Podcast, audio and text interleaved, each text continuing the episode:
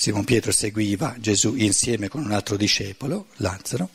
Questo discepolo era conosciuto dal sommo sacerdote e perciò entrò con Gesù nel cortile del sommo sacerdote. Pietro invece si fermò fuori, vicino alla porta.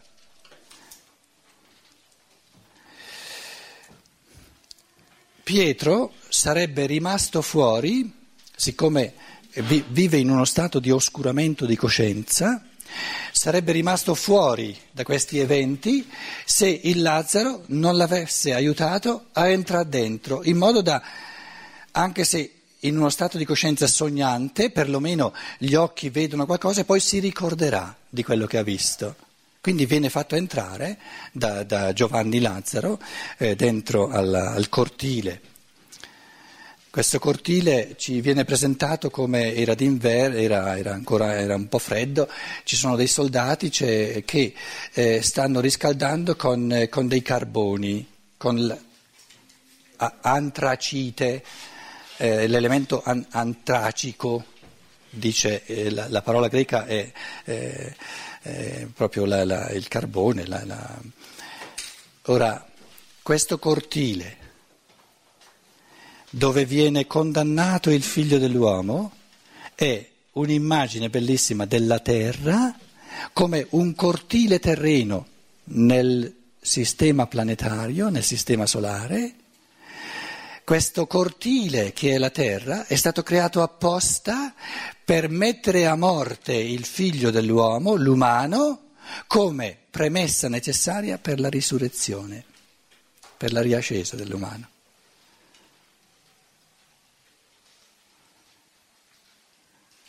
Le piante, il mondo delle piante è una, una specie di saggezza cosmica cristallizzata sulla Terra.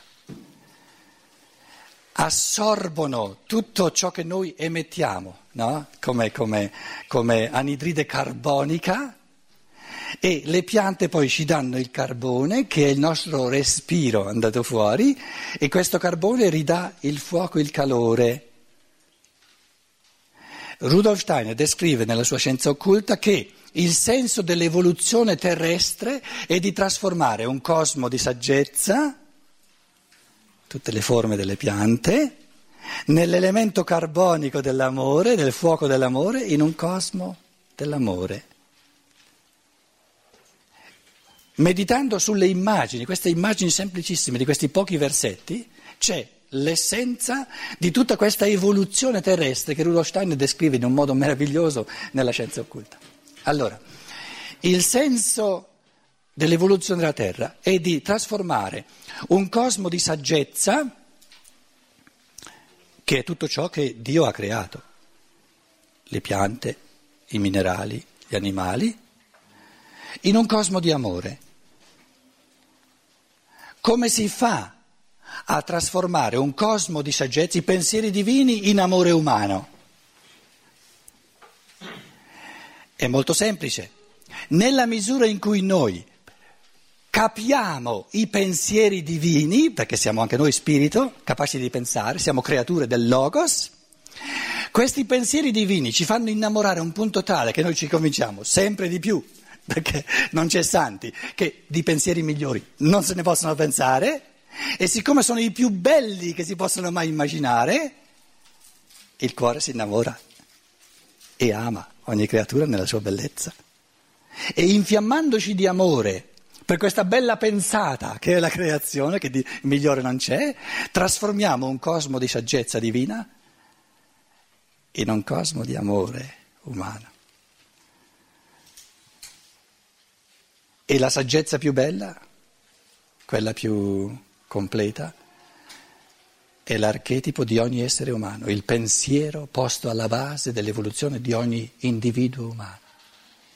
Nella misura in cui noi cogliamo il mistero dell'uomo nel nostro pensiero, ci innamoriamo a un punto tale, lo individualizziamo sempre più come lo è nella mente del creatore e trasformiamo un mondo di saggezza umana creata dalla mente del creatore in un mondo in un cosmo di amore che viene, che viene realizzato nel cuore dell'uomo attraverso l'evoluzione, in un cosmo di amore creato dall'uomo. Io devo dirvi, ho passato delle ore belle, scoprendo poi più tardi, dopo aver studiato tutta la teologia, dopo aver masticato la scienza occulta di Steiner, dove c'è un po' da masticare, all'improvviso vedo qui nel Vangelo di Giovanni queste bellissime immagini. Intanto Simon Pietro seguiva Gesù insieme con un altro discepolo, questo discepolo era conosciuto dal sommo sacerdote, Pietro invece si fermò fuori, vicino alla porta, allora quell'altro discepolo, noto al sommo sacerdote, tornò fuori, parlò alla portinaia. Quindi nei Vangeli abbiamo non soltanto il guardiano della soglia, ma abbiamo la guardiana della soglia. L'anima umana che sta nel passaggio tra la caduta e la redenzione. L'anima umana come portinaia, guardiana della soglia. Allora, Lazzaro è già entrato, adesso fa entrare anche Pietro, passaggio della soglia. E, e, e la prova che avviene alla soglia è di, di chiedere, ma chi sei tu? Conosci te stesso. Ma tu non sei uno di... non sei un appendice di quel, di quel pinco pallino là di, di Nazareth? Attento che loro lo stanno ammazzando, eh, eh, magari sta zitto perché nel momento in cui apri la bocca sanno tutti che vieni da, dalla Galilea.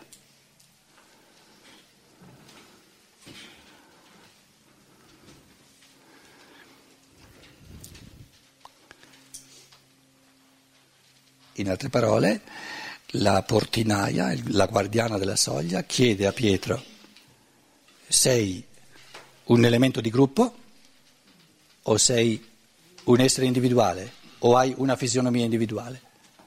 E Pietro deve dire, no, la fisionomia individuale è ancora tutta da costruire, non sono, uc eimi.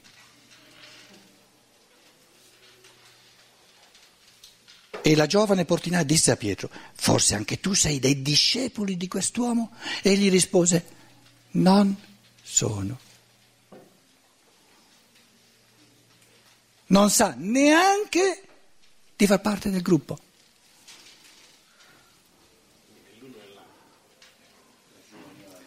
Perché il, il gruppo di Cristo, l'anima, l'anima di gruppo del Cristo, no? Qui abbiamo il Cristo, l'anima del gruppo del Cristo sono i dodici, però i dodici eh, sono la chiamata a costruire l'individuale. Quindi o Pietro dice fanno, faccio parte di loro, non facendo parte di un gruppo, oppure dice né l'uno né l'altro.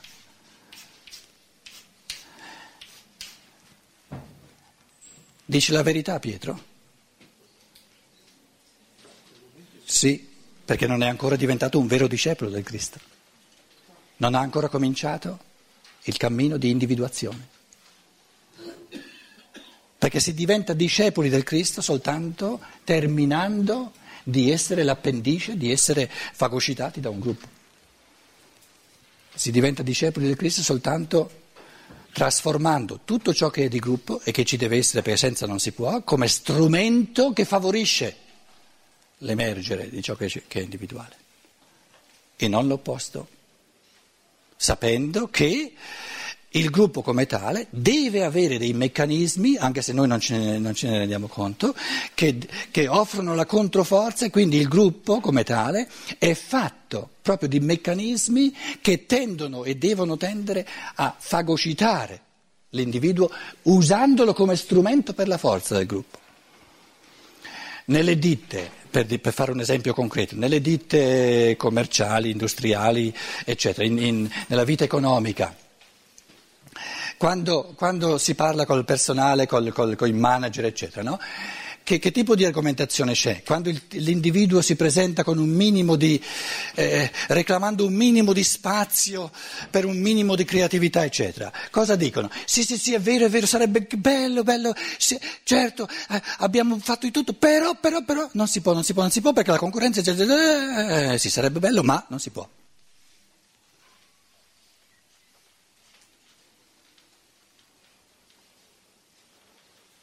E allora, o tu vuoi continuare a guadagnare i tuoi soldi e ti accodi e ti sottometti oppure te ne vai. E quello che lui dice che, che, che, che non si può fare altrimenti, altrimenti la concorrenza poi ci, ci, ci, fa, ci fa, morire come ditta, è tutto giusto. Eh? E perciò, dicevamo, bisogna scegliere, non si può avere libertà e potere. Non si può avere potere di gruppo e libertà dei singoli, perché la libertà dei singoli rende il gruppo strumento e il gruppo strumento è un gruppo impotente, che non può reggere alla concorrenza micidiale del potere.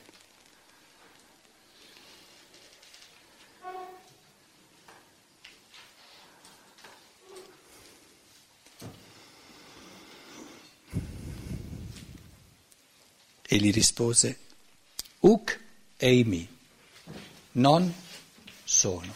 Uc eimi. Il Cristo ha detto poco prima alla cattura, ego eimi, l'affermazione dell'umano. Uc eimi non sono la carenza dell'umano, la carenza dell'io, la carenza di ciò che è, diciamo, responsabilità individuale, di quello che è eh, un cammino eh, di pensiero, di coscienza proprio che non recepisce soltanto pensieri che vengono dati dalla tradizione o da gruppi prestabiliti, e un cammino della libertà propria in chiave morale, in, eh, in senso di eh, dedicarsi con amore individuale, individualizzato a tutte le creature della terra. Quindi Pietro dice in me l'umano, in quanto mistero dell'io, responsabile individualmente, che cammina individualmente nella sua libertà, non c'è.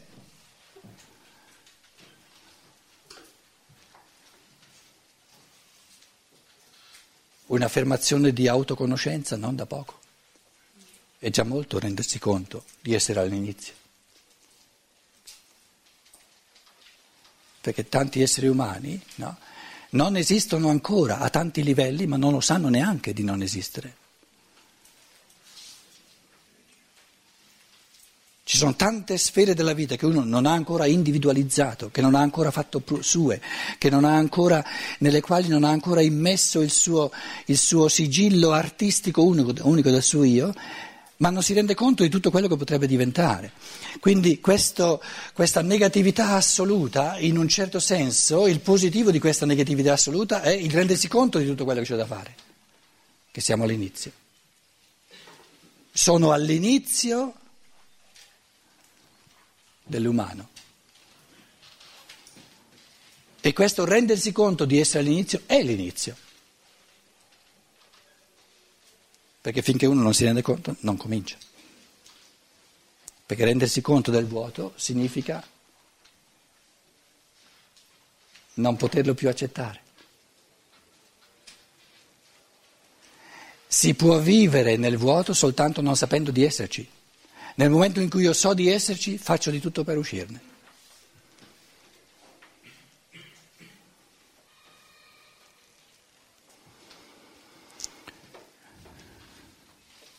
Intanto, 18, il mistero della terra, 18. Intanto i servi e le guardie, l'anima di gruppo, la prima metà dell'evoluzione, i servi e le guardie, come propedeutica poi all'individualizzazione, intanto i servi e le guardie, e il Cristo che entra in, questa, in questo cortile eh, crea la svolta dell'evoluzione, trova l'umanità a questa, a questa cerniera, a questo punto di svolta dove un cosmo di saggezza viene chiamato a trasformarsi in un cosmo di amore,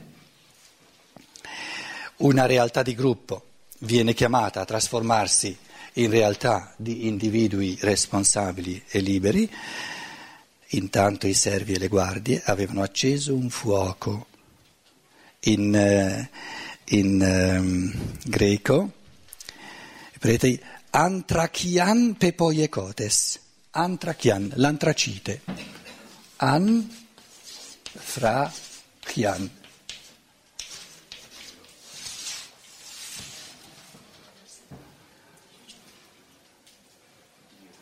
Com'è? Termine nero, sì. And, and. Acceso un fuoco, quindi, quindi trasformano tutto il mondo di saggezza delle piante, diventato carbone, in fuoco d'amore, no? che è la seconda metà dell'evoluzione.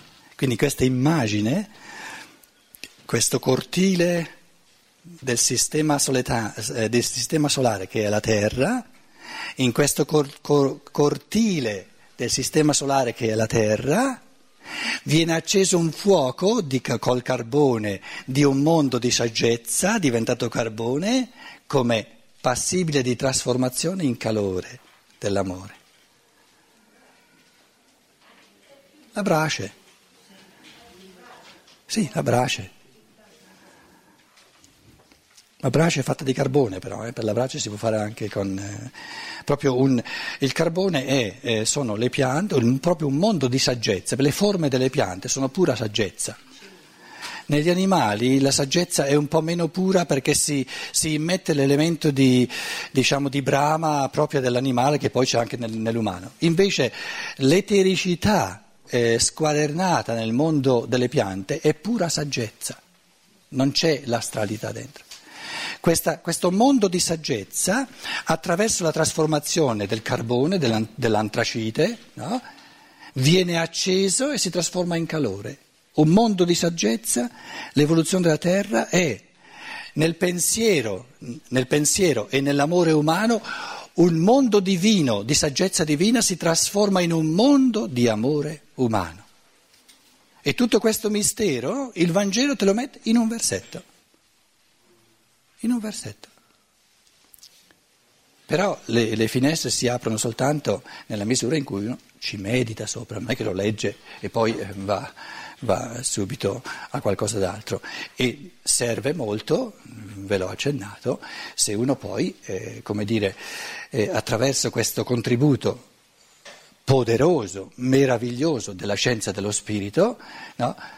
Se uno ha la fortuna di dire ma come? Ma, ma, ma, ma aspetta, ma ho letto lì nella scienza occulta che poi mi, mi, mi, mi convinceva no? che, che, la creazione divina è pura saggezza, nella misura in cui l'uomo se ne innamora, la trasforma in amore umano, e dico ma è qui è proprio quello, intanto i servi e le guardie avevano acceso un fuoco di carbone perché faceva freddo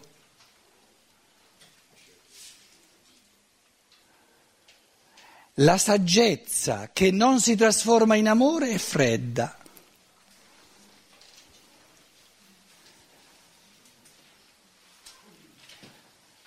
Qual è la saggezza che non si trasforma in amore? È la scienza che domina e soggioga la terra senza amarla. E questa scienza che strumentalizza la terra, la soggioga e la, la rende strumento dell'egoismo perché è fredda? perché gli manca l'amore.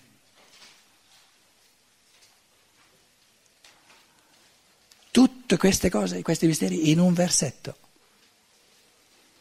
Faceva freddo. Nell'umanità di oggi fa freddo, fa freddo. Questa scienza così fredda, brutale che non ha neanche una scintilla di amore, che proprio sfrutta la terra no? in base al sapere, senza, senza, minimamente amare le creature, tutte le specie che, che, che andiamo estinguendo, eccetera. Faceva freddo e si scaldavano. La terra come cortile fatto apposta nel sistema solare per riscaldare i cuori umani nella trasformazione della sapienza divina in un cosmo di amore.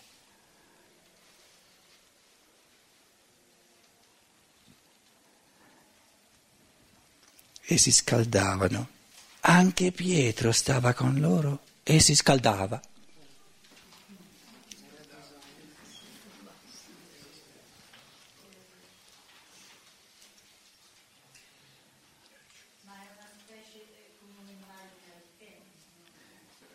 Sì, anche, Pietro viene, viene eh, accostato attraverso il Lazzaro all'elemento del calore e dell'amore. Quella spada che aveva tranciato l'orecchio e era una spada calda o fredda? Fredda, brutale. E quindi una scaldata ci vuole per il Pietro, no? Allora adesso sta imparando Pietro, l'unico modo di trasformare gli esseri umani è l'amore, non dargli una botta. Solo l'amore trasforma. E chi ha aiutato Pietro a riscaldarsi di questo fuoco? Lazzaro, che, che, è il più vicino al Cristo, che proprio fa la sintesi. No? Se vogliamo, il Giuda rappresenta la freddezza della, del, del potere e perciò Giuda è fuori Pietro entra, entra, dentro in modo da, da, inserirsi sempre di più nell'elemento del calore, quindi qui se vogliamo il calcolo della saggezza calcolatrice senza l'amore. Pietro adesso si sta riscaldando, ma la sua coscienza è obnubilata. Quindi abbiamo no, proprio questa eh, variazione di questa polarità, qui un riscaldarsi del cuore, però senza rischiarare la coscienza che è, che è oscurata e il mediatore tra questi due è sempre Giovanni Lazzaro, che è quello che aveva, che aveva eh, eh, reclinato il suo capo sul cuore del Cristo. E il cuore del Cristo è intriso di saggezza e di amore. Una saggezza che non può essere senza amore e un amore che non può essere senza saggezza. Adesso il Pietro ha il calore, si sta scaldando, però eh, eh, gli manca l'elemento della saggezza perché la sua coscienza è, è, è, gli è appena stato chiesto, sei tu, hai a che fare con, con il Cristo? No, non sono. Quindi queste immagini, il Vangelo, dove le cose diventano più profonde, più universali, non ci dà delle categorie, eh, diciamo, astratte, ci dà delle immagini perché le immagini sono inesauribili. E, e noi stiamo soltanto balbettando, tirando fuori eh, alcuni aspetti. Vi ho fatto un riferimento alla, alla, alla, descrizione che Steiner fa dell'evoluzione, ma è soltanto un, dire, un, un avvio, ma ciò che si può tirar fuori da queste immagini è all'infinito.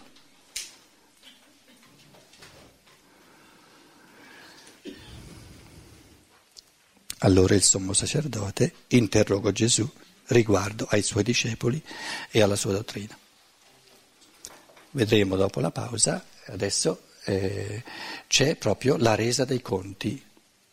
E questo è importantissimo adesso su che cosa, quali sono i motivi eh, per cui il Cristo viene condannato e, e, che cosa il Cristo dice sul suo modo di operare nell'umanità e, e, e vedremo che il Cristo dice io non ho tenuto nulla in segreto, non ho fatto elitarismi, ma quello che avevo da dire l'ho offerto a tutti gli uomini. Chiedi a loro.